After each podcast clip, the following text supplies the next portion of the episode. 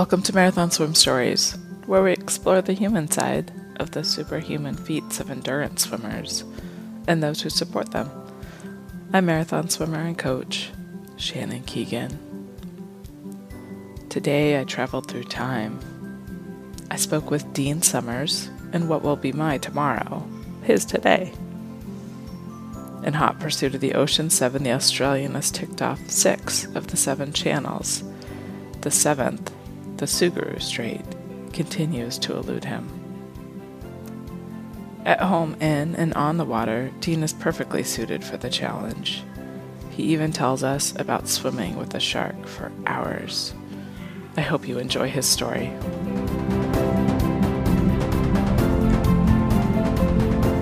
All right, Dean, thank you for being my guest today. What's your story? Well, thanks for inviting me on the show, Shannon. And I don't know, that is a broad question. What's your story? So I'm an Australian long-distance swimmer.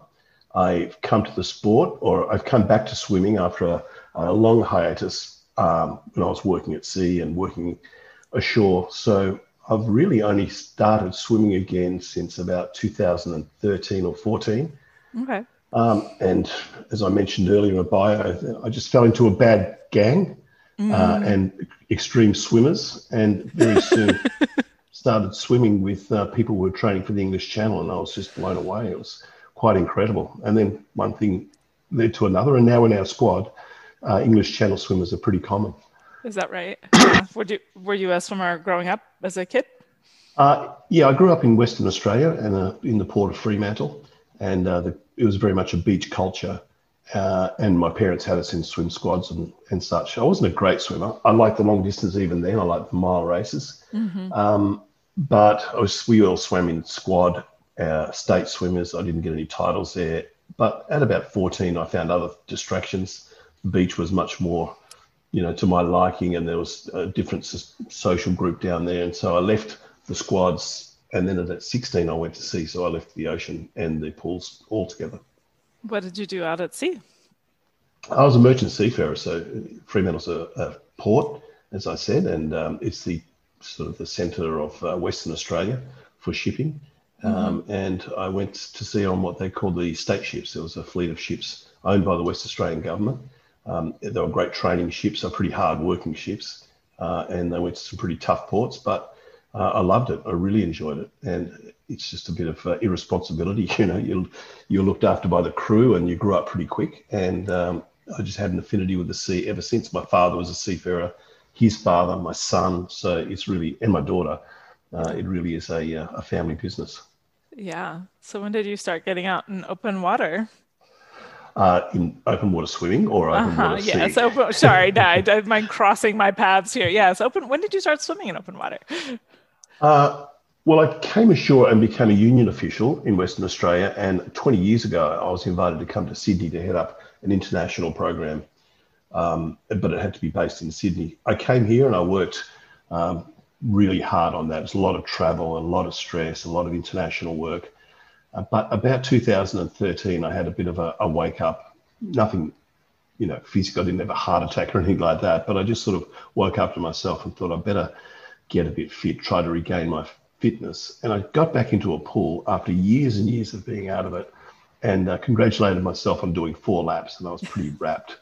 And the next week I did 6 and 8, and the way you do. And the pool was inundated by little kids, and there was a beautiful 50-metre pool near where I lived. They cut that in half to make 2 25-metre pools, mm-hmm. which should be a crime against humanity. Right. Imagine making deliberately a 25-metre pool. Right. And so I moved into city pools, and somebody said, if you're really serious about swimming, then you should see Vlad. And I went and met Vlad. He's a coach in Sydney, an iconic figure, an iconic swim coach.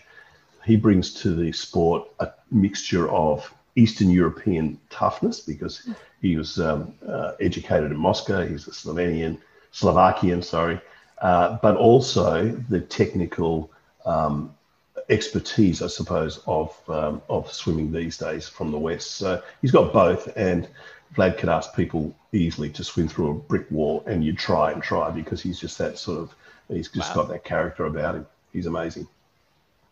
That's great. So started swimming with Vlad, and he's swimming in the sea. No, we're swimming squads like 4 days a week in a beautiful pool in the city called the Andrew Boy Charlton in Sydney, and it overlooks the harbour. It's outdoor. It is really a beautiful pool. But I remember looking up and somebody said, see those guys over there, they're training for the English Channel. I thought, wow, that is amazing. And everybody I could speak to, I said, I've been in the water with people who are training for the English Channel. And I was just so impressed. And I started talking to those guys and started having weekend swims. So Vlad's program is that on Saturdays we have long swims that get longer and longer. And you can swim along with those that are training for different things. So English Channel, sometimes they do 8 hours on the weekend, which is a big hit out. And in winter, you do the 8 hour qualifying in under 16 degrees, all the things that we know. And so I started sort of tinkering around that, but just got absorbed in it very, very quickly. So a big clutch of lad swimmers, I think there was 7 went off, or maybe 5 went off in 2014 to swim the channel, all successfully. And then I just lined up for the next year. And the thing you don't do with lad is say, do you think I could do this? Because the answer is always going to be yes, of course you can. Right, right. So what was your first marathon swim that you signed up for? If it's just the marathon swims, like I expect that's over 10 kilometres. Right, right. We just started doing those on the weekends. On the weekends, okay. Yeah, and there's some great places you can do them here, and you can choose your conditions. There's a beach called Brighton, the Sands, and that's very still, very cold in winter. For us, it's cold. I don't know that it's cold for somebody from Oregon, but it gets down to probably 13 or 12, which is degrees C. I'm no idea what that is in ancient Fahrenheit. Right, exactly. I need to start being able to... No civilized country in the world uses that. Seriously. But it's cold enough to prepare for even the North Channel there, so we use that when we want to. And I live in Coogee, as the beach is just over here. And it's just the most beautiful beaches, and there's so many rocks. And you've heard of Bondi Beach, which is a big stretch of almost a kilometre of white sand. And you just choose whichever course. And we're preparing now in 2 weeks' time for a 20-kilometre swim along the Gold Coast. So that's been put off because of COVID for the last year. It'll be the first time it's actually a race. So we did those. But I suppose the first race and the first really big swim that I did sign up for was Rottnest Swim in Western Australia, back to where I come from. And that's a 20-kilometre swim across from the mainland to the beautiful Rottnest Island, usually very clear. So I over-engineered that. And something coaches tell you is to simplify your thinking, simplify your feeding, your everything you do about it. But I don't know too many swimmers who do that on the first swim, because you think, surely there's something else I could be doing. I could be swimming more. I could be swimming colder. Maybe I should be eating more. And so I just mashed that up. I did the swim with not too many problems. I was slow, but I ate too much. I vomited a lot. But it just made me understand that maybe the coaches understand what they're talking about. They sure do. Right. So what did it feel like when you finished that first swim, or even when you just started pushing these weekend long swims? Like what did that feel like? Why'd you want to go do it again? Well, that's an important question. I've never really understood why we all do that. Perhaps you've had some people on your show that can explain it, but you just want to do longer, not necessarily faster, but you just want to stay in the water and experience more and more things. And like every channel, the Rottnest, I've done it 3 times, and every time it's been very different, even though the climate is very stable in Western Australia.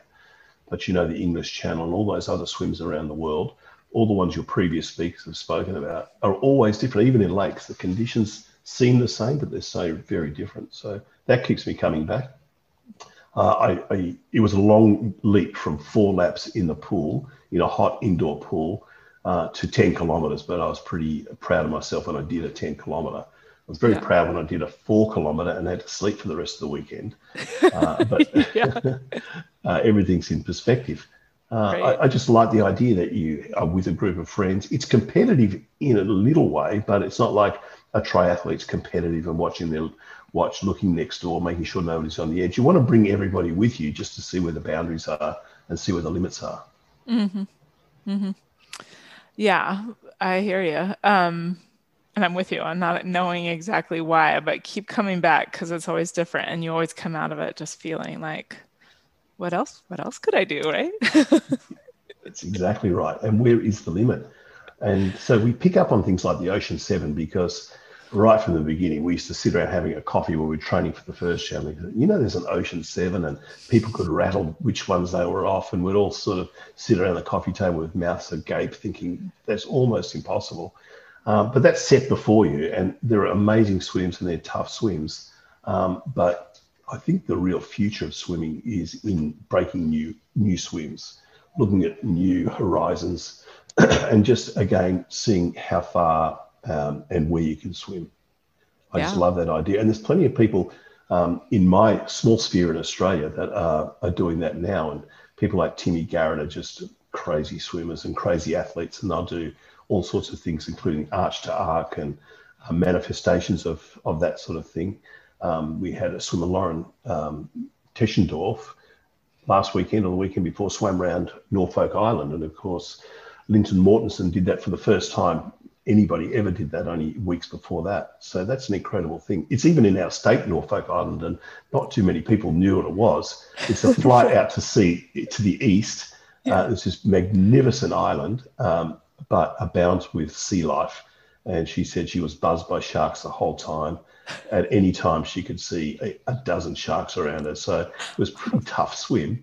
There's a reason it hadn't been done before. But, you know, that's a pioneering spirit. That's another kind of swimming where I feel drawn to all the time as well. Yeah. Yeah. There's so much water out there, right? Exactly. And Emma Radford, it's even in the rivers too. Emma Radford from our team reinvented or refound the Derwent River swim. It's a 35-kilometre swim in Hobart, in Tasmania, because of COVID, because we couldn't travel. And so she found that again, and that's a pioneering. And now a lot of people in Australia, because we can't travel very far, are drawn down to those sort of swims. So it's an exciting time, and they're all good friends, but they just got this wonderful camaraderie about finding new places to swim and exploring and pioneering. Mm-hmm. Yep. Yeah. So when did you get the idea about this whole Ocean 7 thing? Oh, God. I wish I could track it back. And I don't want to undo any of those, because they are incredible. And each one of those has got a big story around them. And I've always maintained that the story is not only the swim, and that's part of it. Long-distance marathon swimmers know that the swim actually is just the pinnacle. It's just the end of a big process of training, of deprivation, of putting your body and your family through things you shouldn't probably order. But the swim is actually just the tip of the iceberg, all the rest that goes behind it. But when you go to those channels, then there's a whole story. I mean, the English Channel, the history around that place. And I don't think that the locals do it much justice, because I was expecting, you know, a Matthew Webb museum or something like that, and pictures of all the wonderful things and the incredible situations people have put themselves through to swim across that channel. It's a little understated, but there is a huge story around that channel. And some channels, like I suppose the North Channel, is a great example, because the people in that area and the chunky dunkers that get there, the entire village turns out and swims every single morning. And as soon as a candidate comes up to swim, they just embrace them, look after them, show them everything. And they're so generous with their time and information. It's a really beautiful thing. So each one of those Ocean Sevens is an experience, and a huge experience, and shouldn't be rushed. Right. Yeah. So tell us about which one are you most proud of to date? That's a hard question too, but you know, I'm really proud of all of them. They're all a huge, huge achievement. Mm-hmm. I'm really proud of the processes that I mentioned before, and we all understand, bringing my family through that. My daughter still reminds me of having to sit in our house in winter. Again, not an Oregon winter, a Sydney winter where it's quite mild, but with the doors open, with the windows open and the heater off. And she was walking around with beanies on and blankets and everything else, complained for a year while I was having ice baths in the backyard. So they were pretty strict times. But she laughs about it now. The great thing about that for me, though, is that my daughter and my son come along to some of these as well, and certainly my wife's there for all of them. Excuse me. So that is a great thing, to include family and everybody else, because to do it otherwise, I think, would be nearly impossible if you didn't have the support of those ones around you. So the North Channel is incredibly tough, and some channels can be hard, and on better days, they can be a little less hard. I think the North Channel is always, always hard. You know, Cook Strait was incredibly tough. But the one that I really enjoyed the most, I suppose, is a pertinent question, probably was Molokai, out in the middle of the ocean. And the whole thing about Hawaiian swim is that Hawaii itself was only a few specks of rocks in the middle of the ocean, and there's nothing around it. And then you get between those two specks of rocks, and in the middle of the night, you are very, very much alone. The boat usually goes out and feels the current, so they're away from it. It's just you and a kayaker in the middle of the night, in the middle of the ocean. Very, very deep, yeah. You know, very, very dark. I enjoyed it. I wasn't spooked by that at all. I don't get spooked, but it was just a really beautiful feeling. Mm-hmm. That sounds really nice. I want to go back to your family for a second. How did it go, the first conversation with your wife and your kids? And you're like, okay, I'm swimming the English Channel. How did that go? Well, or wait, we know. I don't even know. Tell me which one was first. Even like I don't even. Well, know. I was living on my own, so I just decided that I'd do the channel. That wasn't much of a conversation. Okay. It was just Vlad saying yes, of course you can. So I thought, well, if he thinks I can, then I must be able to. Okay. So I decided to do that. In the lead up to that swim, I was on a swim camp on the holidays, and I went to Greece with Vlad and a whole bunch of other people, including somebody I hadn't met then, Kylie, but we met each other on Vlad's swim camp, and now we're married. So halfway into that swim camp, I told her that I intended to do the English Channel, so it was never news to her. She always knew. That's good. My daughter, who's an adult, she came and lived with me, and she just sort of shrugged and didn't really grasp what it meant until I started asking her to come out in the nights paddling for me, and she did that willingly and That's loved good. It, in fact. Even though she got dumped on the beach many, many times, got cold, froze, you know, and everything else. But she was part of that little community, that little clique that you train together. Mm-hmm. And I just thought that was beautiful. So work associates didn't care. I think they were just sick of hearing about water and swimming and oceans and English Channel statistics being regurgitated all the time. So I think they just had a pact, don't mention anything to do with the water, which is a bit tough given that we were from the Maritime Union of Australia. So, so water was inevitable, always gave me an opportunity to talk about it. Right. Yeah. How old's your kids? My daughter is, she's going to kill me for this. She's going to be 40 next year. So, and my son is 41. Okay. Yeah. So you were able to just kind of bring him in and say, "Hey, help me out." And yeah, they were, exactly. That's wonderful. I'm lucky that they live in Sydney now. They hadn't always lived in Sydney, so mm-hmm. They took an interest, and they think I'm a bit crazy, but I know that they're very proud. And they're very proud of themselves being part of those swims. And mm-hmm. in fact, my son Daniel, in more than one of the swims, got me out of trouble when in Japan I was swimming very, very close to the propeller after swimming for 12 hours, and it was pretty rough. Yeah. And he was close enough that he could reach over and slap me on the side of the head to sort of break me out of the spell, and then told me I was getting far too close, which is a good thing. Yeah. So I did for him. And my daughter, Michelle, just has put up with some really tough environment to get me across many of those channels as well. That's great. I love that support. That's awesome. Yeah. What is it like when, you know, how do you get through those moments in the channel when you're, I don't know, do you have the demons coming and making it hard for you or falling asleep? I don't know. Tell me about some hard stuff you've had to face. Well, I hear a lot of swimmers say that they've got the demons and the walls they have to push through. I don't really feel that. I'm pretty at peace when I'm swimming, even in really rough weather, even when the waves are breaking over and there's white water everywhere. I still feel comfortable, and I can find a comfortable place there and a comfortable rhythm there. We practice a lot in surf here, and it can get pretty choppy and messy, so we don't shy away from that. We go out in it. Mm-hmm. But I love the idea that you can still get yourself in a little bit of a bubble and feel absolutely secure in your own capacity to get out of that trouble. So yeah. I don't feel those dark, horrible demon places where everyone's screaming at you to get out. I recognize them and I can move on from them. But the weather's never a problem. The distance, you know, everybody has a bit of a low point in those swims where you just feel, oh my God, I'm so tired. And sometimes that's food and sometimes it's other reasons, but I just expect it. And then I know that soon after that, there's another high point. So you're going to feel much better about that. So the weather environmental challenges are never a problem for me. Mm-hmm. The only big problem is big currents where you don't have any say in it. And when you get technical swims like Japan, where you really have to find a sweet spot through that current and you can't, then, you know, it's not down to me not swimming hard enough or fast enough. If there's a 5-knot current, you're never going to get through that. So it's about timing. It's about putting yourself in the best position at the best time, preempting that. And all of those things are out of my hands, really. They're up to the pilots and the and the onboard crew. So you just got to put yourself in their hands. Plenty of other channels have got cross currents at the end. And you have to, like the North Channel's got this terrible current at the end. You have to sort of break through. But those guys are so professional that they'll put their boat and they'll feel around where it is and put you through at the best spot. So I'm very grateful for that.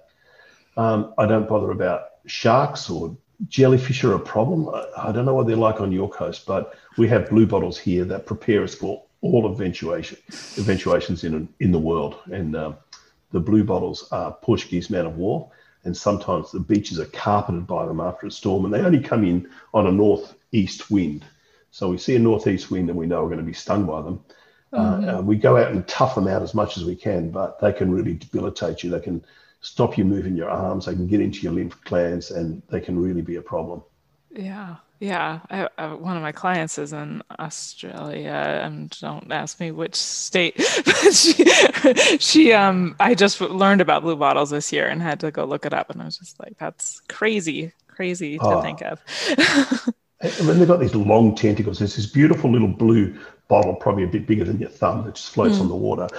Apparently it's got no say in which way it goes. It's just determined by the wind, like a sail. And these beautiful long tentacles that will wrap around your face and get you in every possible sensitive spot and sting like a, we say it stings like a bastard, but you can peel it off, but it just continues to sting and welt up for days afterwards. Wow. They're horrible little beasts. Yeah, but like you said, it prepares you for whatever you're going to hit out there.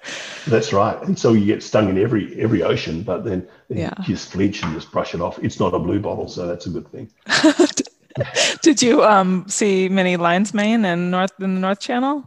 I got a little bit stung around my hands. We started early in the piece steering around them because you can see them from the boat. Mm-hmm. In the end, we thought, let's just not go to all that trouble. We've just got to swim through them. So I got a few whacks, but nothing really debilitating. And I had expected a lot worse. Mm-hmm. My problem up there was that it was 12 degrees in the water, 5 degrees outside, 12 to 13 in the water.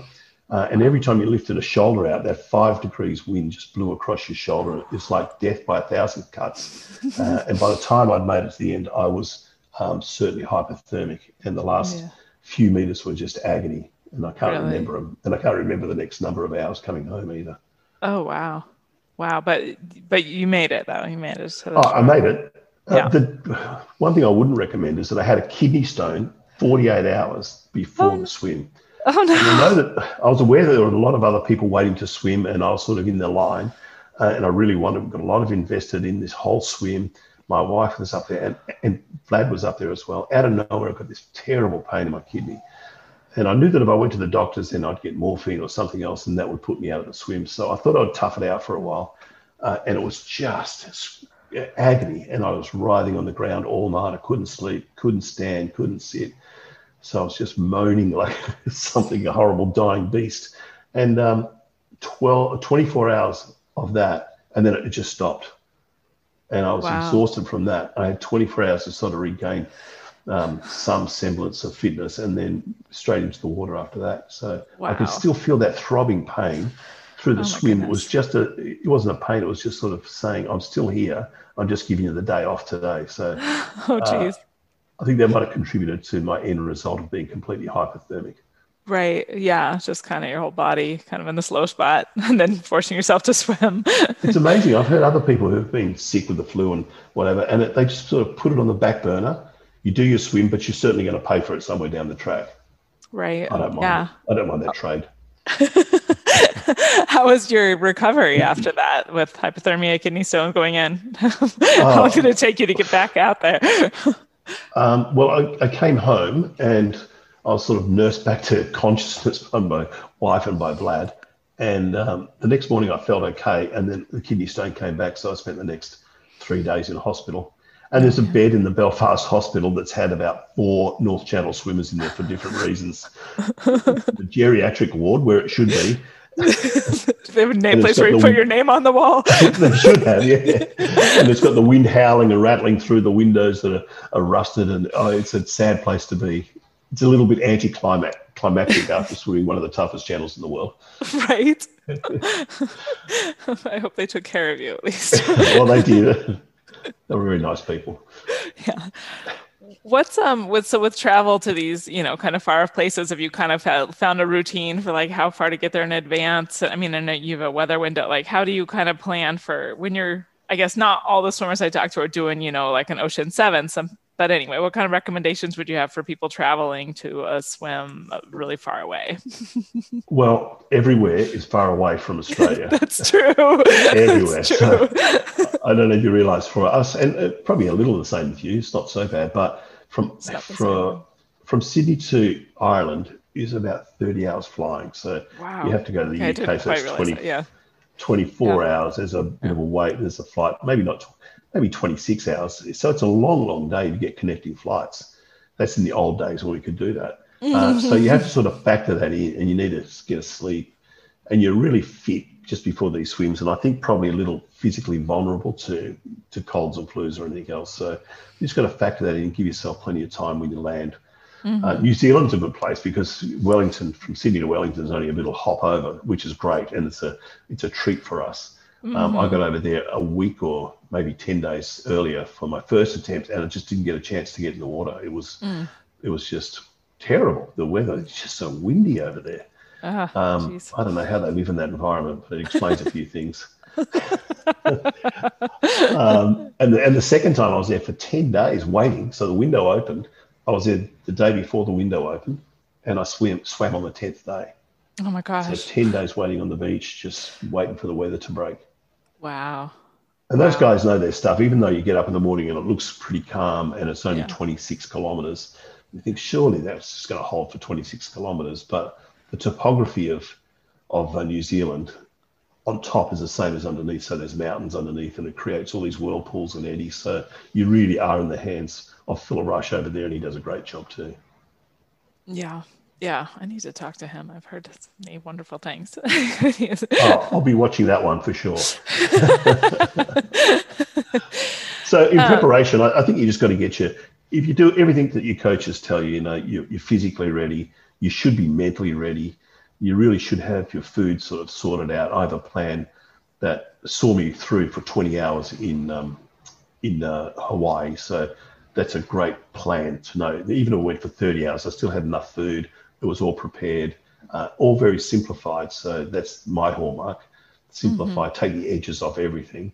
And that's seen me really well through. And it's easier for the crew to understand too, rather than putting them through hell. Right. My wife, he's going to write a book called Spewing or Vomiting the Ocean Seven. She has suffered for my sport really badly, but keeps coming back to them.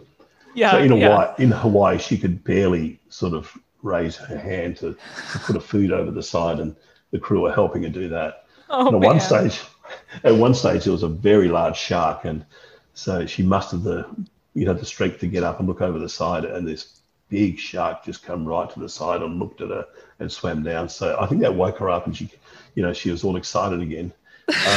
But she does a great job as crewing, and it's as simple as I can make that. Everybody's happier, and you've got a better chance of getting the right food as well. Yeah. You'd mentioned mental preparation. Have you any secrets that, I won't make you share your secrets, but any tidbits you want to help people out with on the mental preparation? Sure, we've got a friend who's preparing for the English Channel if he's able to get to the UK this year, and he's listening to advice from everybody. So my advice was to him, stop listening to advice. Just too much input, and his eyes are rolling in the back of his head, thinking, how's he going to remember all of these things? So my simple thing is, our coach is going to give you, Vlad's going to give you a training pattern for the last 4 months or 5 months. Just follow that. You don't have to think or rethink. If it says, you swim 15 kilometres, just do your 15 kilometres and go home. Don't do 14 or 16. Just do it. That's easy. That's all been done for you.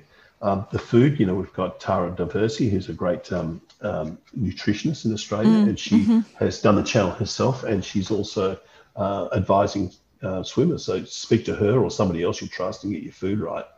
And for your mental aspect, which I think you'd agree, everybody else would agree, that that's everything. Your approach, your mindset, just sit and be calm, feel comfortable, feel the water, and just be part of that and get in and do what you've trained for. Your strength's there. Everything's already been done. It's only the last 10%, and that's the swim itself. So I shy away from giving advice because of the reasons our friend Brenton is just inundated and confused by all the advice. But just be calm. Simplify everything. Be calm and enjoy it. Mm-hmm. Yeah. Yeah. I like how you talk about, you know, just kind of finding this bubble, you know, and just being in your safe, happy bubble while you're swimming all the way to France or Scotland or wherever you might be swimming. I really feel that it's bubble's not exactly right, but it's okay. It's your own little environment, and you've got control over everything just around you, just immediately around you, and you can see this small slither of life and whatever comes past, fish and jellyfish and everything else, and that's just amusement. It's just beautiful. Get your head in a nice space where you can hear yourself breathing, and you can get into a beautiful mind state, a meditative state. In one feeding, I feed every 45 minutes, and in one feeding, going across the North Channel, even though it was cold and it was quite painful and everything else, I just got into that beautiful state. And I can't remember, like Vlad fed me once and then 2 minutes later said it's time to feed again. He said, no, it was 45 minutes. I just couldn't reconcile with that 45. It was almost like cheating, but wow. It was beautiful. And I feel rested too, so maybe I had a sleep. Yeah. Yeah, that's amazing. Maybe I had a sleep. And, you know, after you swim 20 hours, you must have had some sort of microsleep. And I don't understand the physiology about that. But you must be able to have microsleeps, and your brain must be able to be rested along that way.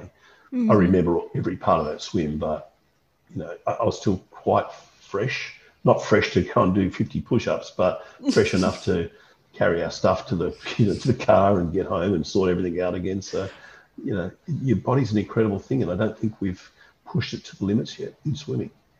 That's right. We're on the way, though. There's a huge crew of us trying to find out what we're capable of.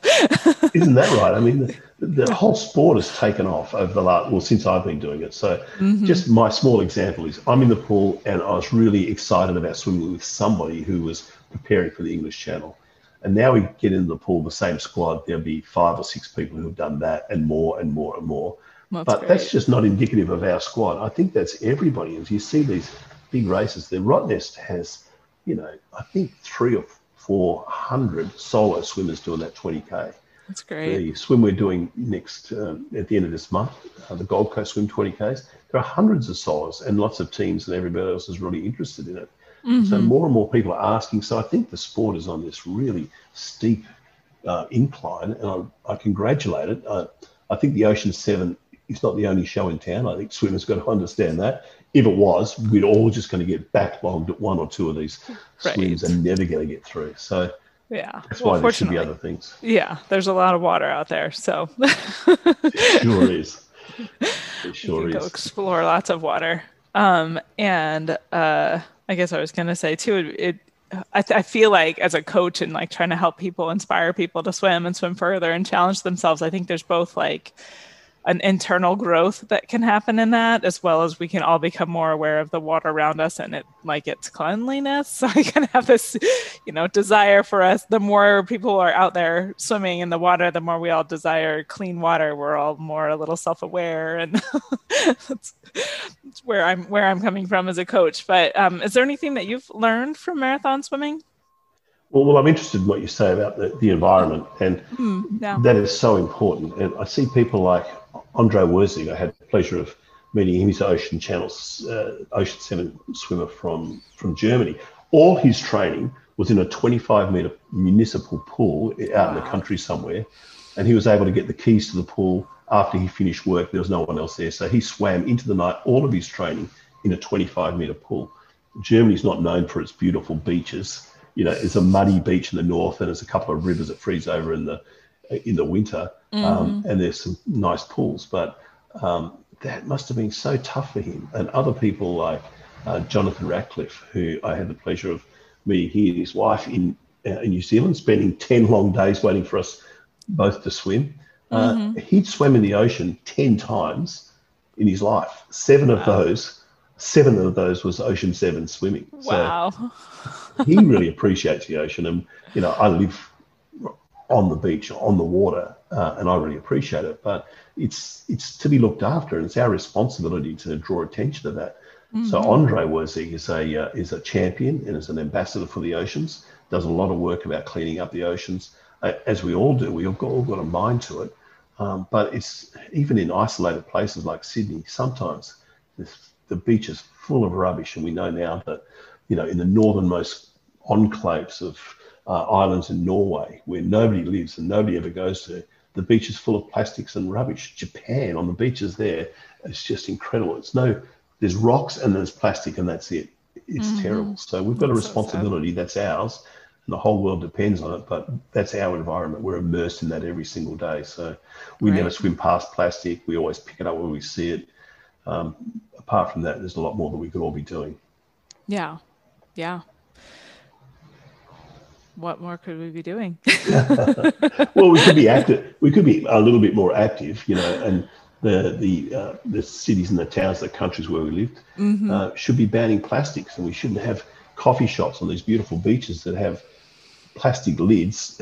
When the barista hands you say thanks and you throw it in the bin, and it's just going to be washed up on the beach somewhere, and we're going to be swimming in that crap. So there's a real connection, a direct connection, and we've got to force change in those areas. And there's some movement in Australia about banning plastic bags, single-use plastic bags. But it's like pulling teeth. It's hard work. That's because really hard. The people that supply coffee cups don't want to pay another 5 cents for a cup that's recyclable. There are things we can do. We've got to take that responsibility and hold it up, I think, in supermarkets and at coffee shops and just in our general day-to-day lives.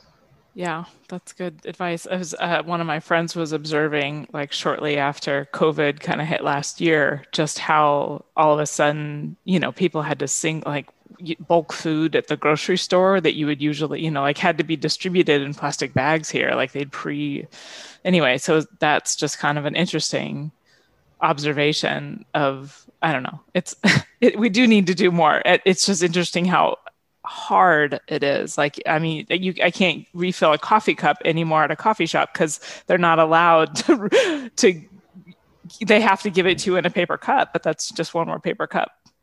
Anyway, it's hard. But we can all keep trying to do more, right? There are some answers, but, you know, it's just slow to move. Yeah.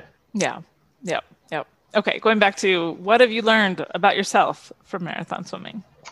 Well, I've learned... Well, I don't want to be too philosophical. I just become political.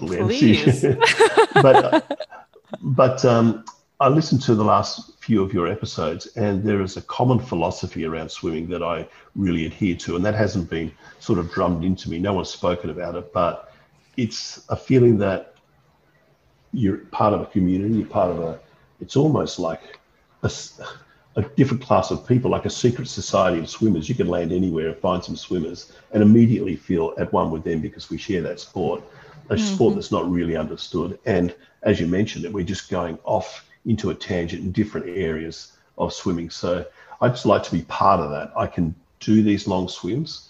I'm not fast. I mentioned earlier that Kylie's much faster than me, but thank God she doesn't like the cold. She doesn't like the dark. She doesn't like those things. And I quite like them. You know, I like being immersed in the darkness, and I like the sound of my own bubbles as I'm swimming, you know, in the middle of the Pacific Ocean. There's a lot to it like that. So I just found that I've got an inner strength that I can switch on when I need it. And I like that about that sport can bring it out in all of us. I think we've all got it. You just have to realize it. I love swimming with people that we've got a small island that's 1 kilometre off here called Wedding Cake Island. It's just a bunch of rocks. It doesn't look anything like a wedding cake, but we swim around that. And some people say, "Oh, would you swim around with me? Because I'm scared. You know, I'm scared that there's sharks out the back of the island." Of course, that's ridiculous. But I like just going around with them gently and putting them at ease, getting them just to taste and to feel that philosophy that this is the ocean, it's yours, you're part of it. You can look down, and even on a rough day, it's beautiful. But on a calm day, it's like swimming in a, in a place where there's tiny little fish, and then there's great big sharks, there's turtles. It's just a playground. I love that. So, but for myself, I just feel strong in that environment. I think I can do it forever. I'm certainly going to push it in different directions. I'm really happy to be part of the Australian community. We've just had the Australian Triple Crown. So before we had to rely on this idea of somebody else's, that there was a Triple Crown, New York, Catalina, and the English Channel. Right. And I was happy to do that, but why don't we have an Australian one? We've got much better beaches. We've got beautiful waterways, and you don't have to go through all the flights, everything else. So we've now got an Australian one, and I'm really happy about the people that are forging ahead in that, and I want to be part of that. I just love this sport, and I've just, over the last few months, retired from work. Congratulations. And now I can just swim and nap and, eat and walk along the beach.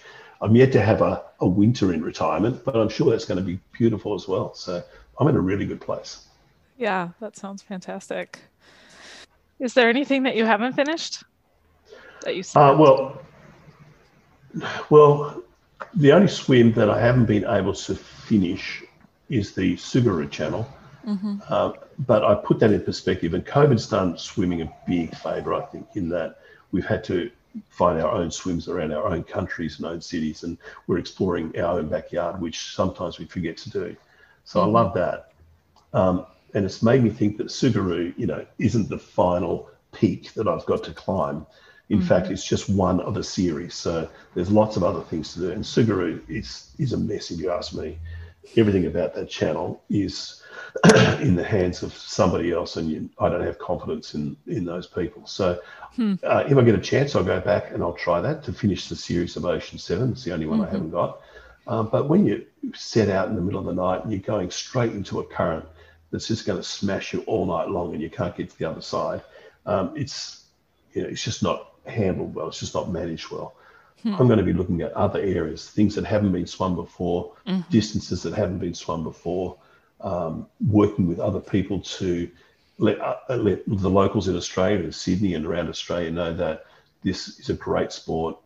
I thought it was going to be the cheapest sport in the world. I thought a pair of budgie smugglers, racing bathers, some goggles, and a pool entry every now and then. It's going to be so cheap.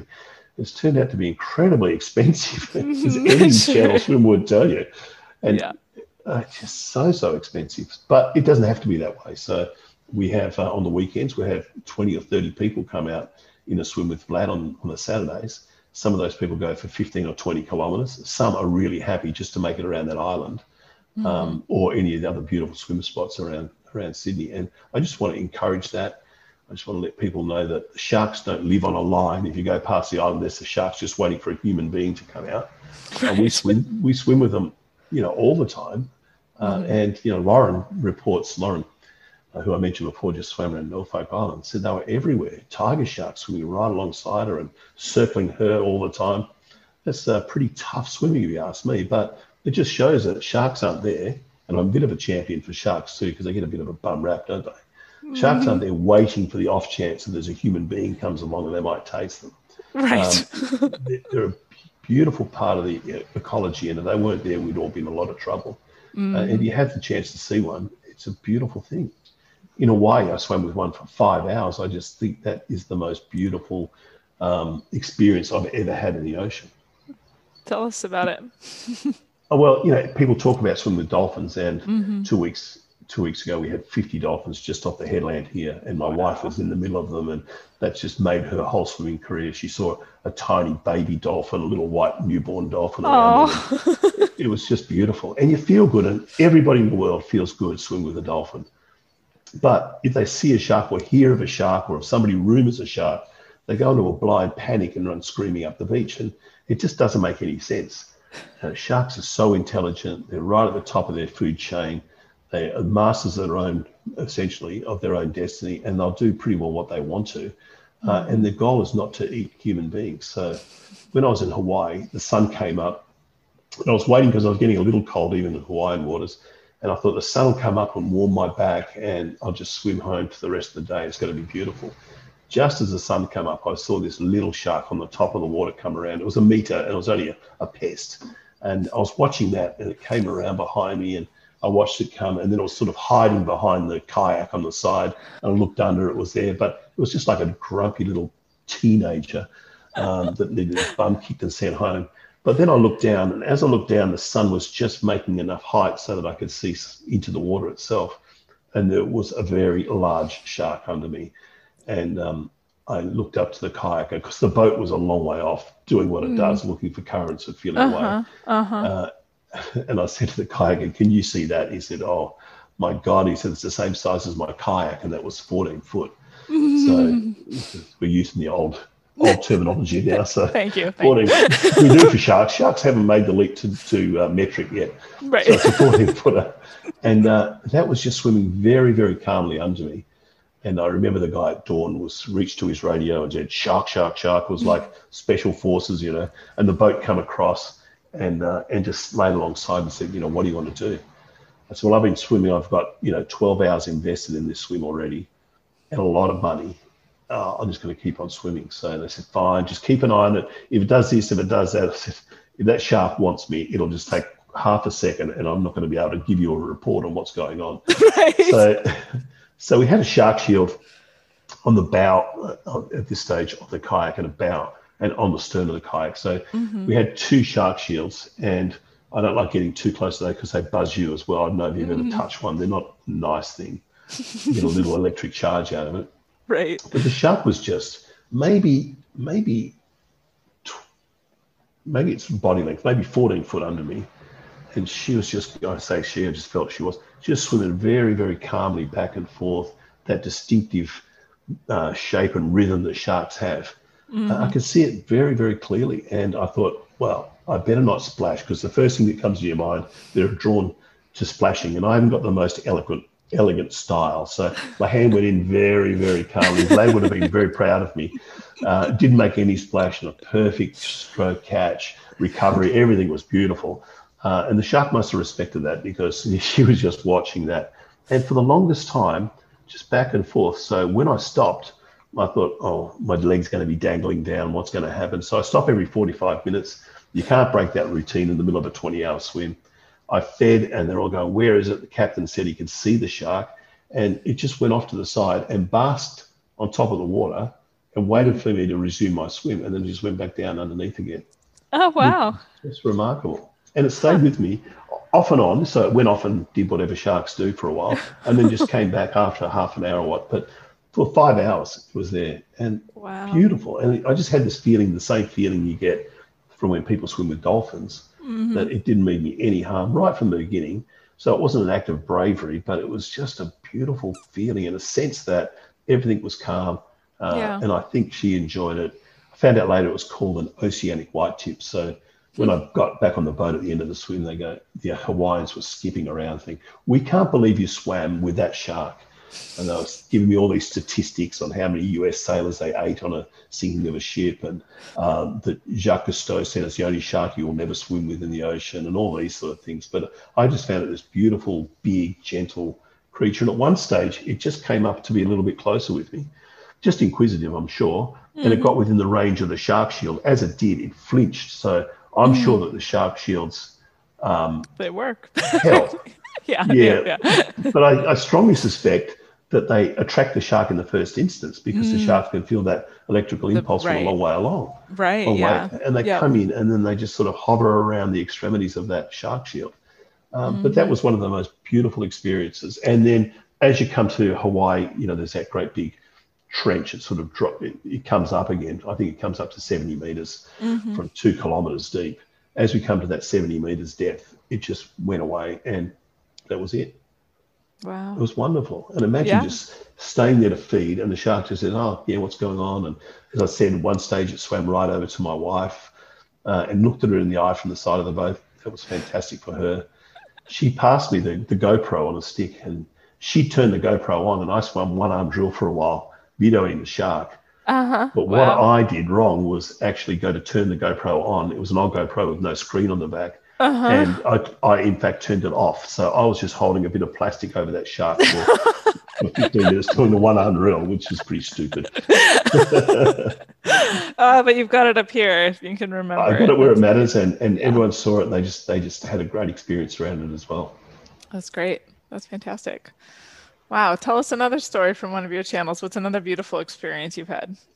Oh, beautiful stories. I don't know about those, but I remember the Cook Strait, and Phil's a professional. He's a hard ass, and I think he likes being known as a hard ass. He sure is. He knows that channel very, very well.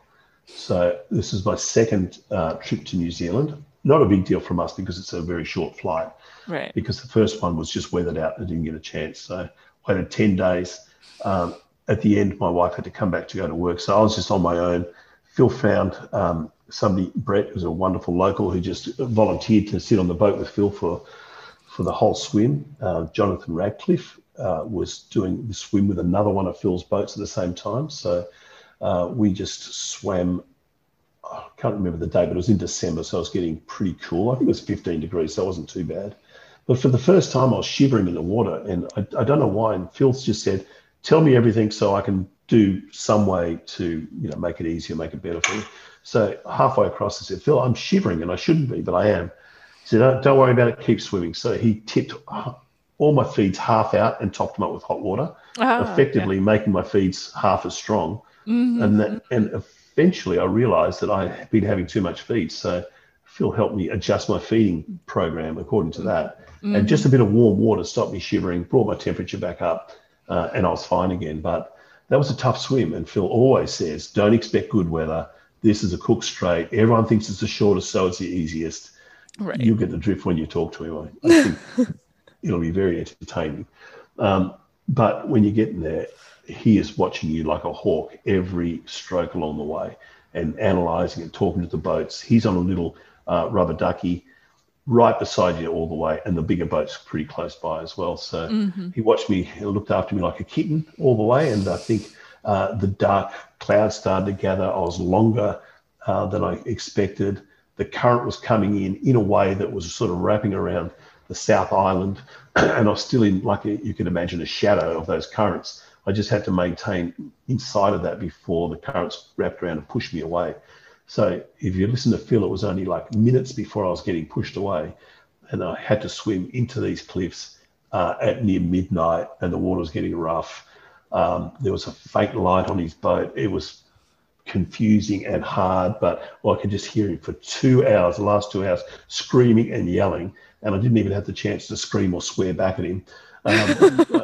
And I promised myself I would, but I didn't, of course, because he was responsible for getting me across. Right. They plucked me out at the end and looked after me, and I just woke up when I was back at the marina.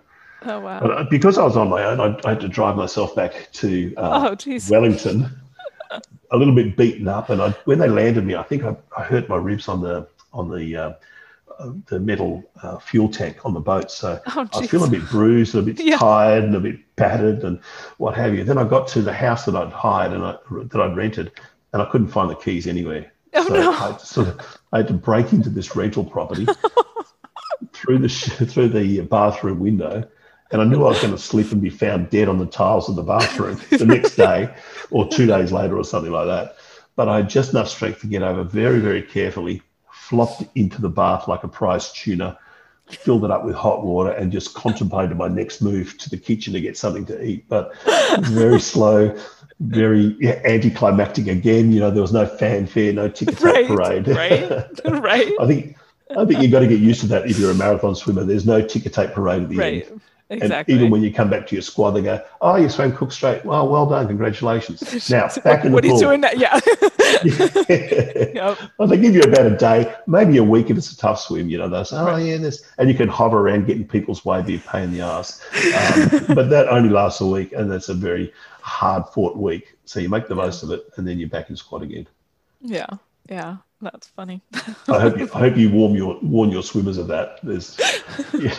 There's no awards. There's no awards. I definitely emphasize the personal development aspect of it versus the accolades and winning anything. When I talk to like prospective clients that are like, well, I'm working on my time for this, and I'm like, I'm not sure I'm the right person for you. I'm like, I just want to help you push yourself. So it's an important difference. Well, it's a big difference, isn't it? And we swim with, from time to time, groups of triathletes will come in with us, and they look at me up and down. They look at a 61-year-old man up and down. They say, do you mind if I just get in front of you in the lane to go for your life, you know? And after a few kilometres, they're puffing and panting. But this is a different sport, and their swimming element is so alien to us because they're looking up at the clock, they're looking at their watch. And even in the ocean, beat each other up to get there. Yeah, it's elbows and knees and fists and.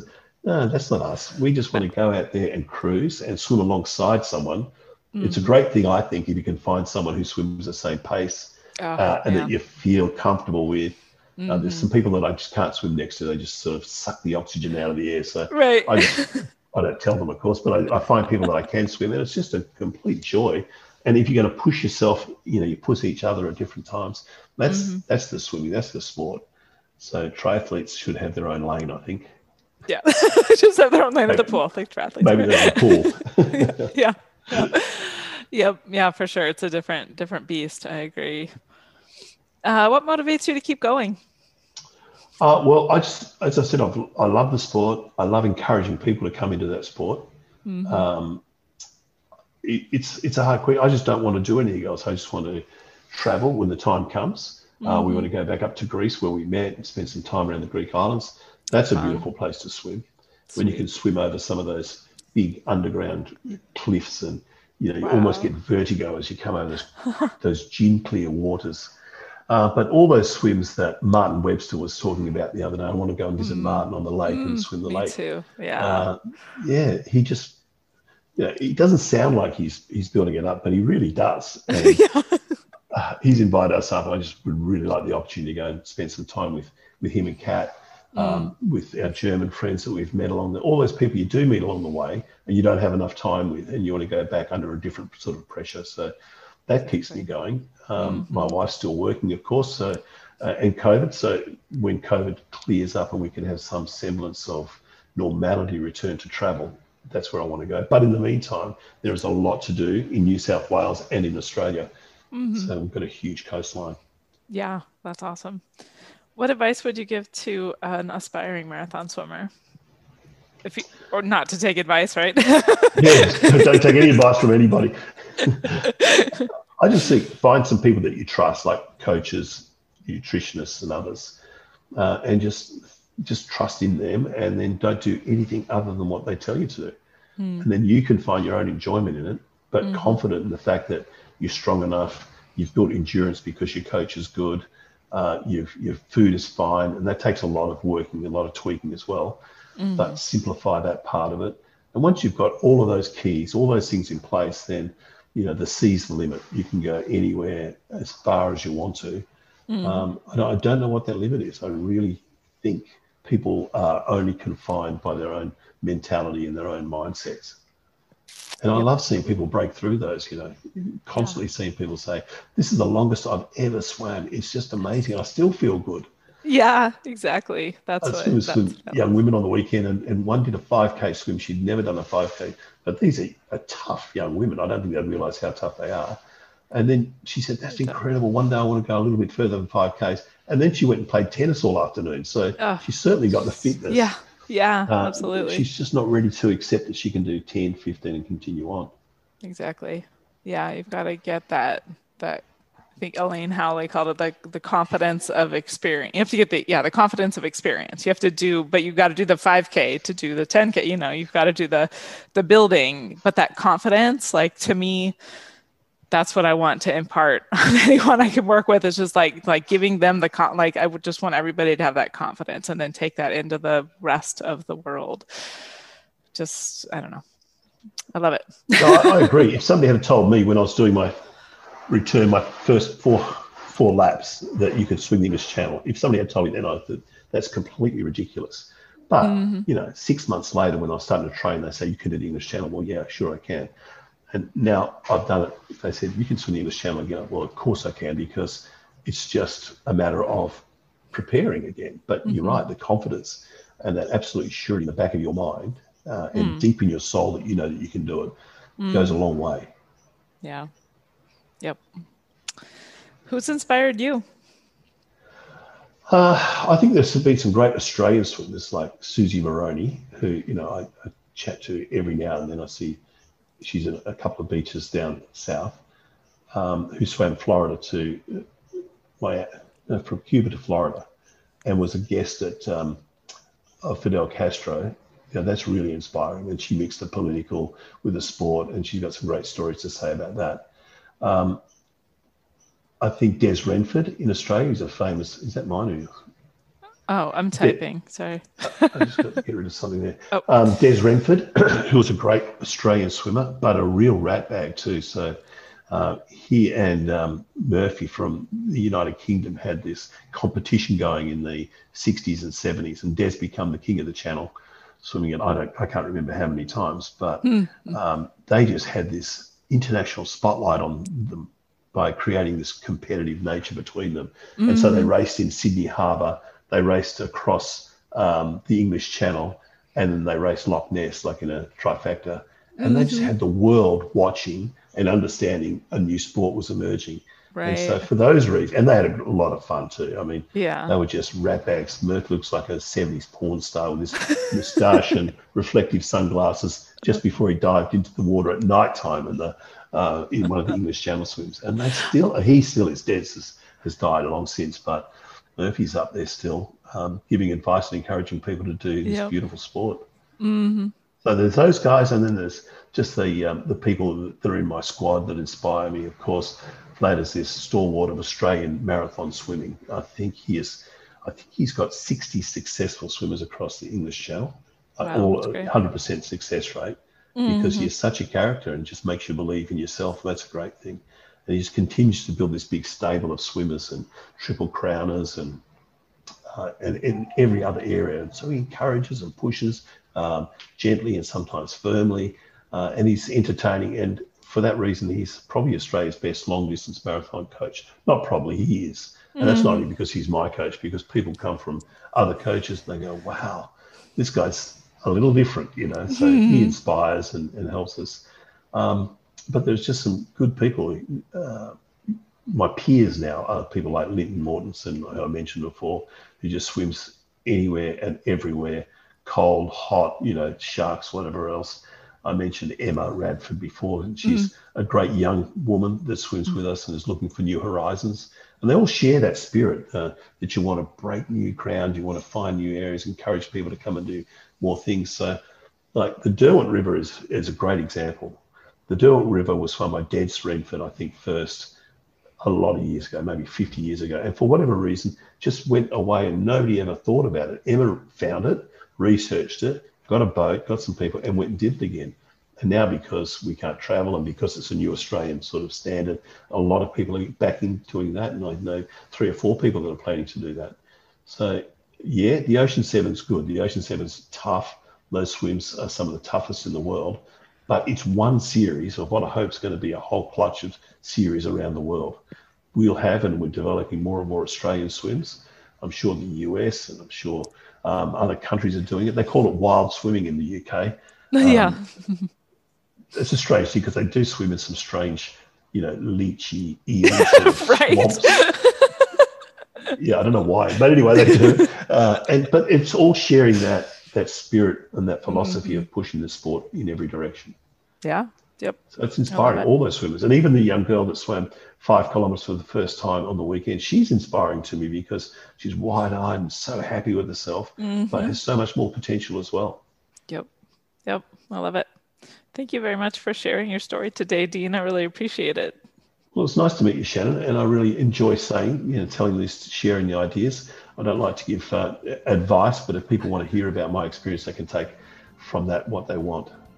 Yeah, yep, I love it. Well, everybody, you know, we all assimilate information differently, so it's fun to get a whole bunch of different perspectives, and then people can do with it what they want. At least they know where people are coming from. So I love it. Congratulations on your show. I hope you enjoyed this episode. Have you heard of the Intrepid Water Accountability Group?